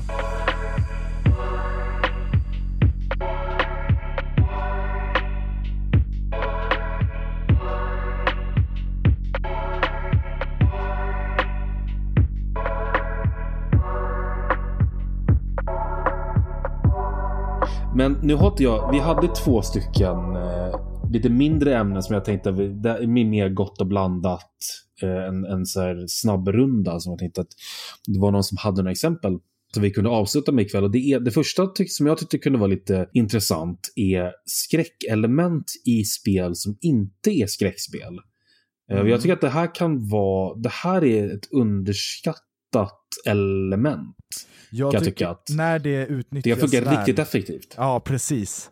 Det är så jävla bra när det dyker upp något läskigt i ett spel som man inte alls förväntar sig det i.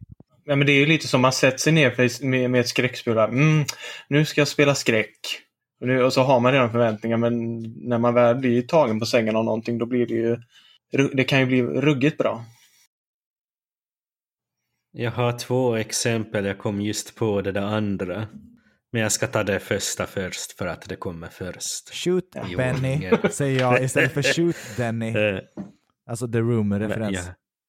ja. Eh, jag tänkte prata om Shalebridge Cradle i FIF 3. Mhm. Ett eh, nedlagt...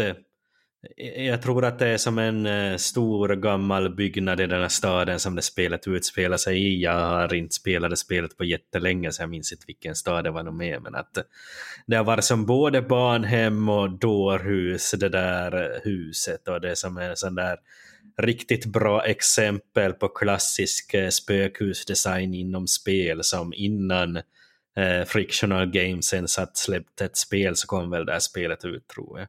Och det är som typ eh, väldigt eh, många liknande knep som de använder amnesia och sånt där. Så att det var väldigt atmosfäriskt och obehagligt på sin tid. Och, ja, bra grej. FIF- FIF-serien, de, det var ju ändå väldigt, väldigt mycket atmosfär och just den här tryckande känslan av att man, man gömmer sig och det finns den här kurragömma-spänningen i att... Så det, det är väldigt lätt att twista den så att det blir skräck på riktigt, känns det som. Så hade jag mitt andra exempel som jag just kom att tänka på. Och det är, hör och häpna, Doki Doki Literature Club. Ja men herregud. jo, men jag tänker inte säga något mer om det för att det skulle vara spoila det. Men att, men att eh, då Jerry börjar prata om skräck i spel som inte är skräckspel så är Doki Doki Literature Club ett ganska perfekt exempel. Mhm. Även fast det är en visuell roman och inte att man springer omkring och blir jagad av någon, men att det är som en väldigt dramatisk händelseutveckling i det spelet som ni förmodligen kan gissa er till nu, eftersom det dyker upp i det här avsnittet. Men att Men intressant och oväntat det är val. lite, jag tycker att det är lite som, vad heter den här filmen, eh, Robert Rodriguez eh, From Dusk Till Dawn. Att det är sån där fullständigt genreskifte som äger rum, eh, äger rum mitt i. Och, och sådana grejer så tycker jag om. Men nu har jag ju spoilat lite Grand Doki Doki Literature Club där förstås. Men att det har ju nog som massor med varningstexter det spelet på Steam ändå, så att folk är nog ganska beredd på vad, vad som komma skall i det spelet. Och det är väl gratis dessutom? Jo. Är det sant? Så då kan... Ja, det är så Jo. billigt det där spelet. Vad är någon annan som har ett bra exempel? Jag har jättebra, Mm, men eh, ta du först Fredrik. Yes, eh, Tex Murphy-spelen från eh, de här FMV-äventyren där man är en privatdetektiv i eh, 2040-talets eh, New San Francisco. Det är ju mest att man går runt och pratar med lite folk, söker igenom rum, men det finns partier i de där spelen, särskilt det i Pandora Directive är ruggigt när man kommer till eh, Area 51 och ska söka igenom hela det komplexet samtidigt som någonting någonstans jagar en och man har viss tid på sig att lösa de här ganska klassiska pusslen samtidigt som man då och då avbryts av en mellansekvens som att man ser någonting kommer lite, lite närmare hela tiden. Uh. Det, och det, det hade jag inte väntat mig av det spelet så det, det var... Nej, det var lite nervigt när Det det är upp. att, bli, att vara iakttagen och jagad på samma gång. Japp. Och samtidigt som man vill bara gå runt och ha lite, lösa lite eh, deckargåtor och ha det mysigt och gå runt i trenchcoat och ja, Fedora-hatt och så bara kommer det här. Jerry, du, du då? Du hade en? Jag hade en rad faktiskt. Eh, men Mhm. jag kan ta... Först vill jag hedersomnämnande, omnämnande, omnämnande, fan vad jag kan hedersomnämnande till att eh, när man eh, är bland de tio sista i eh, PubG, PubG, och man känner den här Mm. pressen och det är verkligen kurragömma-leken. Att fan, vem får syn på vem först och nu är man snart död och sen pang så är man död, såklart. Ja, det är speciellt eh, då man spelar solo i det spelet så är det ju som ett rent Ah. survival horror-spel. Ja men verkligen. Jag tycker det är värre när man, när man är ensam kvar och man har hela andra laget som säger vad man ska göra. Ja, Och så det är slutar man. Stress från alla håll och sen så vill man bara ligga i sin buske och ha det lugnt och skönt och inte behöva tänka på någonting. Men så kommer någon fiendes granat eller så blir man lite för våghalsig eller så kommer cirkeln och äter upp en och allt det är bara ren skräck. Men värre än det ja, tycker jag faktiskt att Scarecrow-sekvenserna i Batman Arkham Asylum är. Det eh, var helt plötsligt så fick man den fear toxin som eh, jag tror det är i Batman Begins också i slutet där när eh, han unleashar sin, eh, sin masterplan, alltså Scarecrow och alla blir galna och knäppa. Och så då har Batman andats in det här i Arkham Asylum och så går man ner i någon korridor och sen så helt plötsligt ser man två liksäckar och där i så öppnar man och så ligger det Bruce Waynes föräldrar som är så här zombieaktiga typ och börjar prata med en och liksom skyller deras död på Batman då. Och sen efter det så börjar hela världen rasa samman och allting förändras i ett svep. Och sen plötsligt Det så blir väl ett dyker... plattformspussel nästan. Ja, för Scarecrow dyker upp där med långa, långa så här Freddy Mm. Krueger-liknande klor typ på sina händer och är helt gigantisk. Och då är det också det här gömma sig-leken, för han har en blick som, liksom, när han får syn på en så eh, tror jag att han hugger ihjäl en. Eller, jag kommer inte riktigt ihåg vad som händer då, men Jag tyckte inte det var så läskigt det där partiet. Jag, jag var mest så här. Det var roligt men jag tyckte nej, det var, jag tyckte det var läskigt alltså. Det var creepy som tusan. Men det var väl för att jag inte var riktigt beredd på det heller. Liksom. Så, men jo, Du var faktiskt fem år när Arkham Asylum kom också. Så det... Nej, det, det var faktiskt under det här eh, formativa eh, 2008-året som jag redan har talat mig varm om i förra avsnittet. Thomas, hade du något exempel där? Jag har inga klockrena, men jag, jag tänkte lite och göra lite som Jerry gjorde förut med att, eh, när han pratade om Insider Limbo, att, att ta något som jag kanske är ja, som jag kanske själv inte tycker så här är klockrena exempel, men som ändå touchar kring ämnet. Så det finns ju flera spel jag kan känna att man har små glimtar som är eh, genuint obehagliga i spel som definitivt inte är skräckspel. Alltifrån, jag kommer att tänka på första två Bioshock-spelen Eh, som jag tycker är liksom, stämningen är så jäkla bra så att ibland när man möter någon galen dude eller någon förvrängd mutant där nere så är det faktiskt ganska obehagligt tycker jag. Metro och Stalker-spelen eh, har också sådana element och även som jag nämnde förut, Vampire Bloodlines, eh, som ju egentligen mm. är ett, alltså i grund och botten ett, ett genuint rollspel med actioninslag. Men det har ju, det har ju både en, en Eh, jag tänkte säga bloddrypande stämning, men en ofrivillig göteborgare. Ehm, men det har ju så eh, kanonbra stämning och som då i vissa lägen slår över till riktigt läbbigt. Eh, även om det nu är ett gammalt spel så ehm, går det ju faktiskt att, som man kan förresten se Jocke Kihlman spelade igen genom det i ehm, ett gäng YouTube-klipp. kan man kolla på om man vill. Men mm -hmm. Ja, men det är några sådana lite halvdåliga exempel jag kommer på som, som just när jag tycker att, som jag hade pratat om förut, just när man kan fokusera på där manus och omgivning och stämning blir så pass bra att det skapar någonting som eh, mm. verkligen liksom blir, blir mer. Bioshock är ju jättebra på det. Det är, liksom, det är ju inget skräckspel per se, men det finns ju absolut eh, obehagliga inslag tycker jag. Jag eh, har ju ett och det är nästan så att jag inte vill säga det för att liksom Benny och Doki Doki Literature Club så är någonting jag har Undertale. tagit upp. Ja. Ja. Ja, mitt i, mitt i Undertale. Um, okay, yeah. Och det är inget specifikt uh, ögonblick. Det beror lite grann på hur man spelar spelet. Eftersom att spelet är så reaktivt mot uh, alla val man gör. Eh, men det finns ett par ögonblick där, eh, där spelet eh, bryter den fjärde väggen på sätt som man inte förväntar sig att ett spel ska kunna bryta fjärde väggen. Jag vet att Doki Doki gör ungefär samma sak, ja. Så att på ett smart sätt. Det är ju framförallt eh, karaktären Flowey som ligger bakom det här. Och eh, att säga mer vore att spoila, vilket jag absolut inte tänker göra. Men ja, ja. Det är intressant. Det är, alltså, tyvärr är det, jag måste, jag måste vara tråkig och säga Undertale igen. Men, men det intressanta är att Charlie skrev om just det här i sin Spela just nu-text i ja, förra numret där hon, där hon skrev att när hon väl hade upplevt det, hon, hade, hon spelade Doki Doki Literature Club och då hade hon redan upplevt Undertale och då, så då träffade inte riktigt lika hårt i Doki Doki.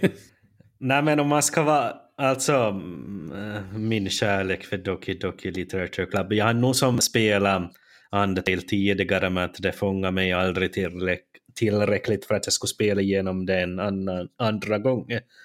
Och jag tror att Undertale lever upp först när man gör det, då man uh, inser vilka möjligheter, om man inte har insett de här möjligheterna man har under första genomspelningen. Mm -hmm. Så att uh, Doki Doki Literature Club var nästan, eller det var första spelet som jag upplevde verkligen som fullständigt raserade den fjärde väggen. Så det var som väldigt fräscht för mig.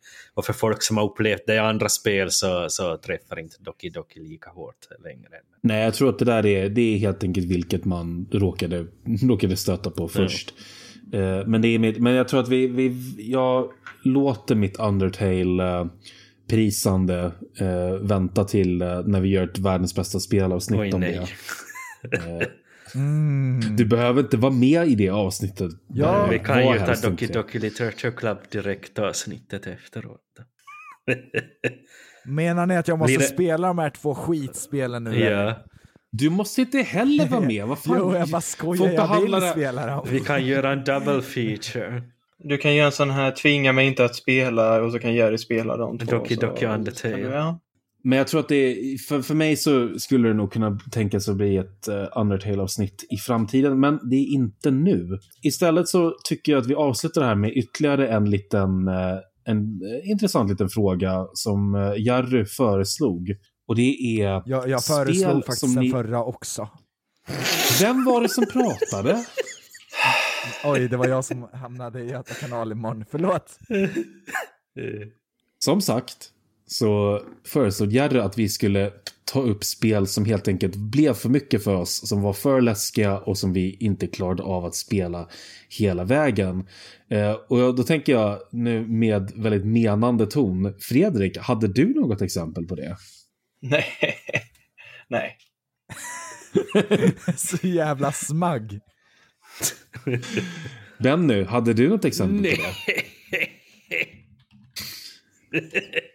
Thomas, har du något exempel på det? Eh, jag kan väl säga som så, eh, som ett helt eh, ärligt svar, att jag har ägnat typ ett halvt liv åt att lära mig själv, eh, intala mig själv och övertala mig själv om att jag inte tycker om att bli skrämd. Så att jag tittar inte särskilt mycket på skräck, skräckfilm och jag spelar inte särskilt mycket skräckspel för att jag eh, ofta tycker de är antingen eh, äckliga eller eh, dåliga. Tack för att du är Men- med i det här avsnittet. Har jag, väl, har jag väl bestämt mig för att spela någonting, då gör jag det oavsett. Så att nej, det finns inga spel som liksom skrämmer bort mig eller som jag inte kan spela. Men jag kan ju däremot tycka att de är riktigt jäkla vidriga. Men det är en helt annan sak. Så då är Så det jag du och jag, Jerry. Har du Jag något då. Rickard, undrar jag? Ja, och det här, här är... Jag väntar ju med att säga det här till typ när avsnittet nästan är slut, men rätt många ska jag erkänna. Jag är, rätt, jag är lite av en räddhare. Jag har ju spelat... De flesta skräckspel som jag har spelat har jag ju spelat tillsammans med någon annan. Jag har väldigt svårt att spela skräckspel själv. Och titta på skräckfilm själv, för den delen. Det är något som jag måste göra som en delad aktivitet med någon. Titta på Ehm. skräckfilm själv är ju faktiskt genuint vidrigt. Det är jättemysigt. Men det är ju Jätte, som bäst när man tittar själv ju. Ja. Ugh. Eller som bäst värst, ska man säga. Ja. ja.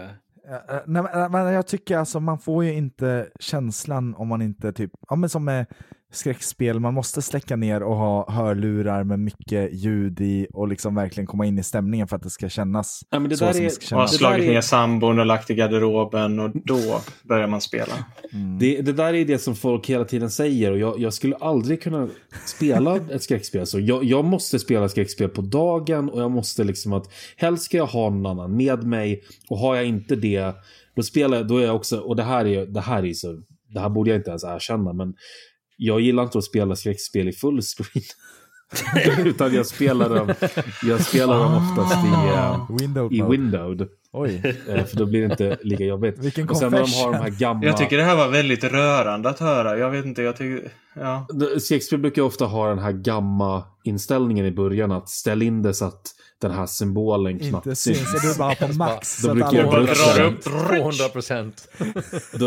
In, inte så att jag drar upp det alldeles för mycket, men jag är ändå lite så här att det är lite, lite mer än vad det borde vara. Känns det som att Att du det är- fortfarande spelar skräck då, eller är det liksom så här förmildrande? Ja, för att jag blir fortfarande, jag blir fortfarande rädd. Så att det, jag, jag, för, för jag, det är lite grann som... Så det, så det här är typ det är för att förhindra hjärtattack hos dig?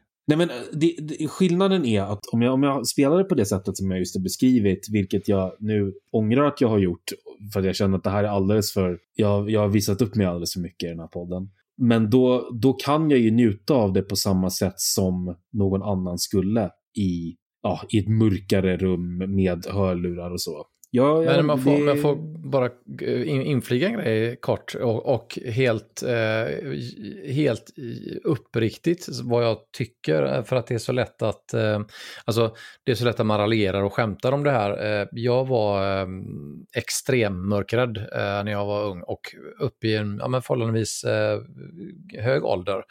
Och jag menar verkligen det som jag sa här för en stund sedan att jag har alltså i princip tvingat mig själv att sluta titta på det för att jag har sån extremt, jag har väldigt, väldigt bra minne och jag har extremt stark inlevelse. Och så för mig så, så ja, I kid you not alltså, efter jag tittade på till exempel The Grudge så tar det liksom 15 år för mig att få, ut, få, liksom få bort sekvenser ur, ur huvudet. När hon kryper Och ner min, för trappan. min, eh, ja, till exempel då. Eh, men, men liksom som, som min kompis som jag haft längst till exempel då, han sa ju, han, han höll ju alltid på liksom och nedvärderade under hela vår uppväxt och tyckte liksom att så att, ja men så här, men du vill ju bli skrämd, det är ju det som är mysiga. Nej, jag vill inte bli skrämd. Jag tycker inte om att bli skrämd. Det är det som är skillnaden. Jag och Rickard tycker liksom inte om att bli skrämda, medan Ben och Jerry tycker om att bli skrämda. Nej, men nå- någonstans så känner jag att man, liksom att man kan absolut, eh, självklart ska man liksom skämta och det är ganska roligt det här med liksom window mode och sådär, absolut. Men det finns en det finns någon slags substans i det ändå, liksom att det är ungefär som att det inte, det är lite så här lite fånigt att vara liksom, att man blir skrämd av saker och tycker så här att jag tycker inte om att titta på skräckspel eller skräckfilm. Medan jag känner att jag har blivit tillräckligt gammal för att kunna säga det utan problem liksom. Nej, men det, det, skillnaden är intressant där att, att jag tycker fortfarande om skräck. Och jag, jag, så att jag har ju spelat hela Soma och jag har ju spelat alla de här Silent Hill-spelen och Resident Evil-spelen. Men jag vet inte, det, det, jag, jag, jag, kan jämföra lite grann med typ svårighetsgrader i, i, ett spel. Att vissa människor, de har inte kul om de spelar ett spel på någonting lägre än hard. För de vill ha liksom en specifik utmaning. Men andra, andra de, om de skulle spela på, på den eh, svårighetsgraden så skulle de helt enkelt inte ha kul. Så då sänker de till medium eller easy och då helt plötsligt så är spelet underhållande. Mm. Jag tror att det i grund och botten så handlar det liksom om vad krävs för att man ska kunna ta åt sig av en, ett, det som är bra i ett spel. Och om det, liksom, det krävs att man, jag vet inte, man, man eh, jag vet inte, jag säga fuskar med upplevelsen. Så om det är det som krävs för att man ska liksom få den upplevelsen. Ja, jag vet inte, det kanske inte är så mm. Nej, men Det är ju så, man tar ner, man tar ner liksom inlevelsen ett par snäpp. Alltså, det är ju, jag skulle liksom aldrig, nu för tiden, aldrig liksom medvetet drömma om liksom att, att sätta mig och, och kolla på eh, liksom, den här um, ah, skitsamma, ah, men någon, någon av de senaste liksom, tio årens mest uppmärksammade skräckfilmer, liksom sätta mig liksom, i ett mörkt kontor, liksom, ett på natten, mitt mörka kontor ett på natten och släcka liksom, och spela Outlast. Jag skulle ju precis göra som du, jag skulle välja liksom, att spela det mitt på dagen eller, liksom, eller med väldigt svag volym eller någon sån sak för att liksom, det blir jag gör ju det om jag behöver liksom, men, men jag, jag tycker inte att det är en angenäm upplevelse. Liksom. Jag kan eh, gå tillbaka till exakta ögonblicket när jag, min hjärna blev skräckorienterad, eller fick upp ögonen för skräck. Och jag började älska det fastän det var så vidrigt. Och det var när jag klev in och min pappa satt och kollade på Exorcisten, jag var väl en så här fem år eller någonting. Och sen så var det just den här scenen när hon håller på och är som mest liksom förstörd av den här demonen då och det är hela slututdrivarfasen och hon eh, eh, spyr och det är creepy och man ser den här djävulen som ploppar upp och så här. Och sen så kunde jag inte sova på hur länge som helst, alltså rent på riktigt. Men eh, sen dess har jag alltid varit så här, åh skräck, alltså det är så jävla bra. Eh, jag har lite samma sak jag faktiskt, Jerry, fast med The Shining då det var den här damen mm. i badkaret. Damen ja. i badkaret. Ja. Oh my god. Oh, ja, den alltså, såg jag också sen och det var ju likadant. Jag, jag, jag, jag, måste, jag måste bara säga, jag, som sagt, jag var, jag var extremt mörkrädd och jag är ju då uppvuxen på landet, eh, spritt språngande i landet liksom. Där typ gatubelysning var så här en, bara unheard av de första 20 åren i mitt liv. Där alla mördare bor. Och nej men min farmor och farfar eh, brukade ju säga att de hörde mig cykla hem från min barndomskompis för att jag sjöng så högt för att jag inte ville höra liksom eh, vindar blåsa i träden och sådana här saker liksom. Vinden och när vi såg The Shining, jag, jag var ju dum i huvudet som givetvis som utsatte mig för det. Men när jag såg The Shining var 14 eller 15, 15 var jag nog för jag tror jag körde moppe hem. Och så sen körde de här sju kilometerna hem genom skogen från min kompis. Eh, det är få gånger i mitt liv jag varit så rädd kan jag säga. Och jag hade en otrimmad slö moppe så att i en av de värsta backarna så fick man ju då växla ner och då gick det ju väldigt, väldigt långsamt och då, ja, det är så sinnessjukt jäkla lättis alltså. Jag ja, kan ju säga att vi, vi har ju en person som lite överraskande är i samma lag som jag och Thomas. Eh, och det är Shinji Mikami. Jaha. Som mm. eh, producerade det första Resident Evil-spelet och Resident Evil 4. Och Dino Crisis. Och Dino Crisis, ja tack. Men eh, han fick jobbet just för att producera eh, Resident Evil 1. Han tackade nej till det först. Eh, just för att han sa att han gillade inte att bli skrämd. Och det var just det som gav, hans chef sa då att det gör honom ju perfekt till att göra ett skräckspel. Och då vet han ju precis vad det är som skrämmer folk. Gud vad smart! Så att, eh, vi hade inte haft eh, skräckgenren på sättet som vi känner den idag om det inte var för fjompar som jag och Thomas. Så eh, tack med det då, sagt. Helt enkelt. Det är ni som, tack till oss. Tack till er för att ni fixar Resident Evil. Tack så mycket. Ja, tar åt oss den. Tack så hemskt mycket. Sist men inte minst då. Det var inte alls så att jag råkade glömma Jerry här. Det, ni, har, ni har inte hört det eftersom att jag har klippt bort det, men eh, så var det absolut inte. Jerry, vad har du för spel som eh, du inte klarade av att spela? Alien Fight. Isolation. På grund av eh, Xenomorphs. Ja, den är, det är rätt vidrigt. Det var faktiskt, det var ett, ett, jag sa ju egentligen inte något spel. eh, jag sa bara att jag var rädd i största allmänhet. ja, men Alien Isolation var ju, eh, var ett av dem. Jag orkade inte med det, det var för stressigt. Mm. Fantastiskt. Jag, eh, jag såg när en kompis spelade klart det. Jag klarade inte det själv. Att det, känner Plus med dig där. Jag tycker att det här alienet får så mycket cred om man glömmer bort AI-robotarna som kommer efter en med de här röda ögonen och raska stegen. Det är Alltså, också jag, jävligt tyckte äckligt. att, ja, jag, jag tyckte nästan att de var lite, lite värre. För det, jag vet inte, just hur som de såg ut och deras röster var verkligen uh, Och, och framförallt så blev de läskigare eh, när man väl började inse att Xenomorphen, den är mest jobbig för den dyker upp hela jävla tiden så fort man liksom går lite Mhm. för, för hårt eller sådär. Liksom att då, då blev det mer störigt att den kom efter en än läskigt, medan de här AI-robotarna var ju äckliga hela tiden. Ja, det var Ja, men vad det jag gjorde, sagt. gjorde, ja, det gjorde mycket, mycket bra. Men också det här att man aldrig, aldrig känner sig säker. Att man, det, man kunde till och med åka dit om man använde en, öppnade en dörr eller till och med om man sparade eller någonting. Eller, eller använde den här trygg. lokaliseringsmanicken har jag för mig också, för den gav Ja, ifrån sig just här det. Åh, pipet. fan. och då kunde det alienet höra pipet. Det var också så här briljant. Så ja. Uh, Jag tycker, ja, vidrigt. jag tycker det är intressant här att jag måste bara inflika nu att Jerry säger Alien 1. Ja. Alienet. Ja, alienen. Alien. Alien. Alienet. Ja. Alien. Nej, fan. Den gröna gubben Det- från Mars då.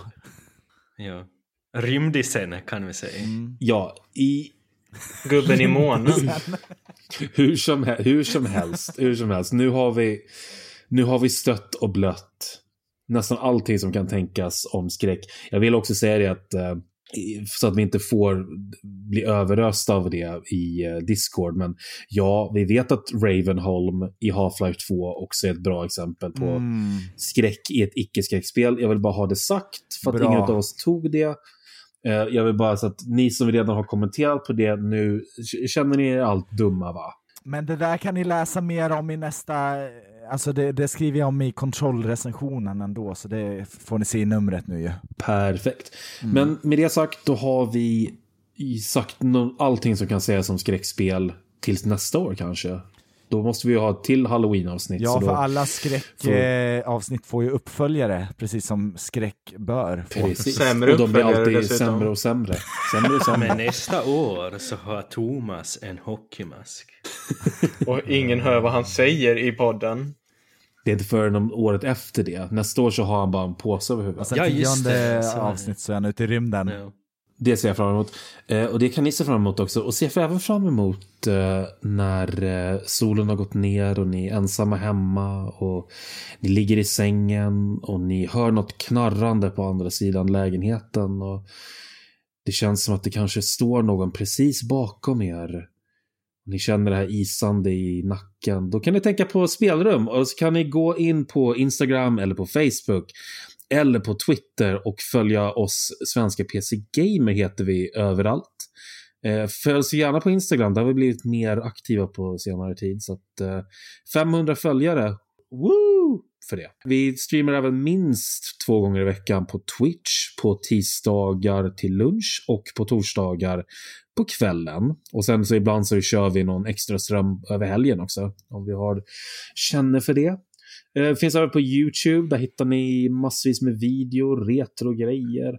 Och framförallt så kommer ju ett nytt nummer av eh, succémagasinet Svenska PC Gamer till en tidningsåterförsäljare nära dig snart. När kommer den ut i butik egentligen?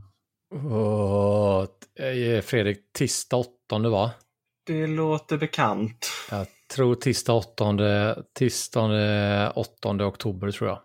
Så där kan ni läsa artikeln som vi har teasat lite grann och eh, även den här Resident Evil-texten som jag skrev och så massvis med annat också. Vi har väl en eh, Total War dunderartikel. Vi har tre stycken långa så här exklusiva texter faktiskt. Uh, nästa Total War, uh, Endless Legends-gängets uh, Humankind. Den och artikeln var väldigt, väldigt mysig vill jag flagga den för. var alltså. ovanligt bra skulle jag vilja säga, Mm. men även om man inte är en super-RTS-nörd. så Ja, det är både ju jag Fredrik den definitivt inte väldigt jag. Så det, ja. Och Nej. även eh, eh, Delt Cells-gänget Motion Twins eh, arbete kring sitt nästa projekt som är en av de snyggare artiklarna vi har gjort på länge. Mhm. Så att, Och eh, mycket fram mer, emot det. som man Om, brukar om säga. ungefär en vecka när det, efter att det här avsnittet släpps så kan ni hitta den. Och prenumererar ni, vilket ni borde göra, så kommer den ju rätt i brevlådan. Men eh, med det sagt så säger vi adjöken för den här gången. Jag har varit Rickard Olsson och med oss, med mig, har vi haft Thomas Pettersson, Come play with us Danny, forever and ever.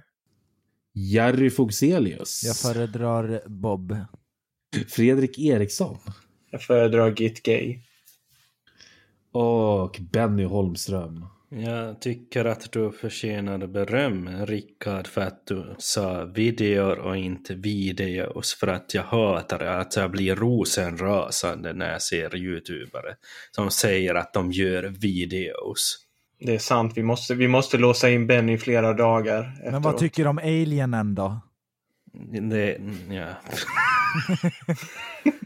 det är bättre än Alien 1 i alla fall. Alien N. Jag är glad att du sa youtubare och inte youtubers. Ja, ja. Jag ja. säger Eh, skräp. Nej. Men tack så hemskt mycket för att ni har lyssnat. Eh, hitta oss på nämnda sociala plattformar och kom in på vår Discord för guds skull. Där kan ni kommentera här avsnittet och ställa frågor. Vi vill jättegärna höra vilka skräckserier ni tycker om. Vad är era favoritskräckögonblick? Eh, Allting som vi har pratat om ikväll, jag vill veta vad ni tycker också. Så se, nacka med oss där. Men tills nästa gång så hörs vi. Ha det så bra allihopa. Hej då, puss och kram. Hej, Hej. Sa du Samuel Jackson?